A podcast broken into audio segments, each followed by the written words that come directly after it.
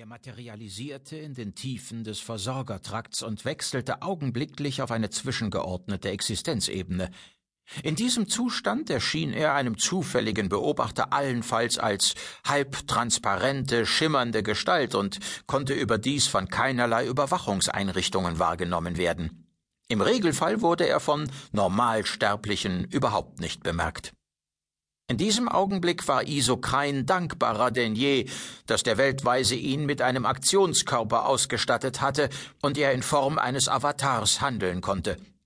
Seine Gestalt wies alle Eigenschaften eines normalen materiellen Körpers auf, doch der Unsterbliche, mit dem er die letzten zwanzig Millionen Jahre verbracht hatte, hatte sie darüber hinaus beträchtlich verbessert, aufgerüstet sozusagen. Er befand sich jetzt vor den Mordaer und Ganschkaren, die immer tiefer in die Korridore eindrangen. Das Licht war trüb und trügerisch, doch das behinderte ihn nicht.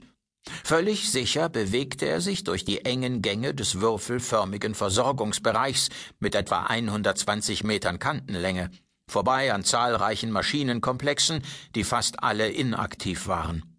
Hinter Türen verbargen sich Unterkünfte, er passierte kleine Reaktoren, dann einen Komplex mit Funk- und Ortergeräten, schließlich ein Aggregat, das den gesamten Bereich mit einem Prallschirm umgeben konnte.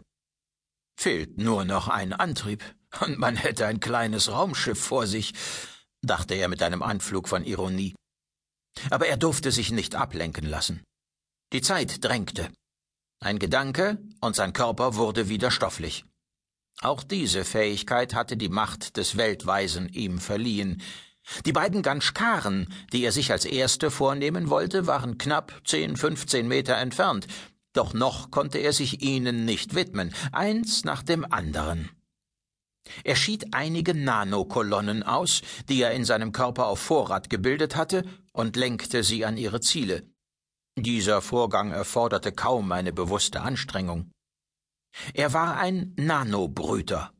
Dabei handelte es sich um eine möglicherweise paranormale Fähigkeit der Insk Karev, über deren Natur er selbst sich nicht im Klaren war. Sein Körper konnte größere Mengen von Nanokolonnen erzeugen, die sich zur Manipulation beliebiger Rechnersysteme oder Schaltanlagen eigneten. Dazu benötigte er allerdings Grundstoffe in Form von Nano-Breitband-Delikatessen, wie er sie nannte.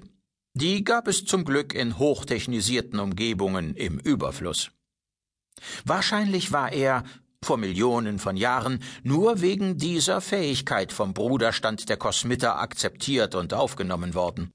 Nur wegen einer Laune der Natur hatte er sich als Streiter für die Mächte der Ordnung etabliert, als Helfer der Ritter der Tiefe, eine Rolle, die ihn schließlich in die Negane Stadt geführt hatte, wo er in Gefangenschaft geraten war und dann Kontakt mit dem Weltweisen aufnehmen konnte. Isokrain trat aus dem Schatten eines Reaktors in den Weg der beiden Ganschkaren. Wie angewurzelt blieben die Ornithoidenwesen stehen und starrten ihn an.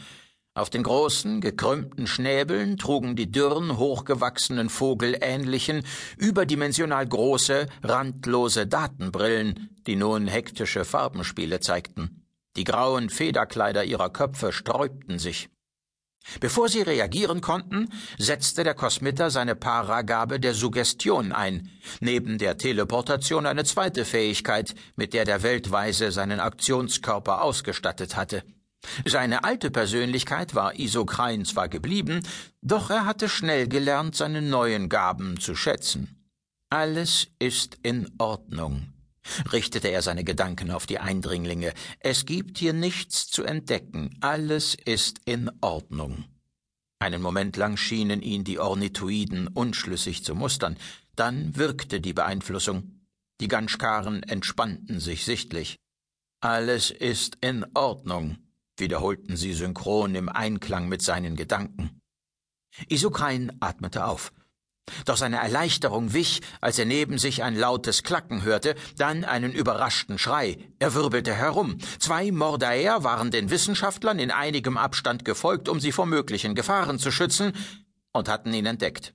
Sie richteten ihre Waffen auf ihn, und bevor er sie mit seinen suggestiven Fähigkeiten erreichen konnte, schossen sie gleichzeitig.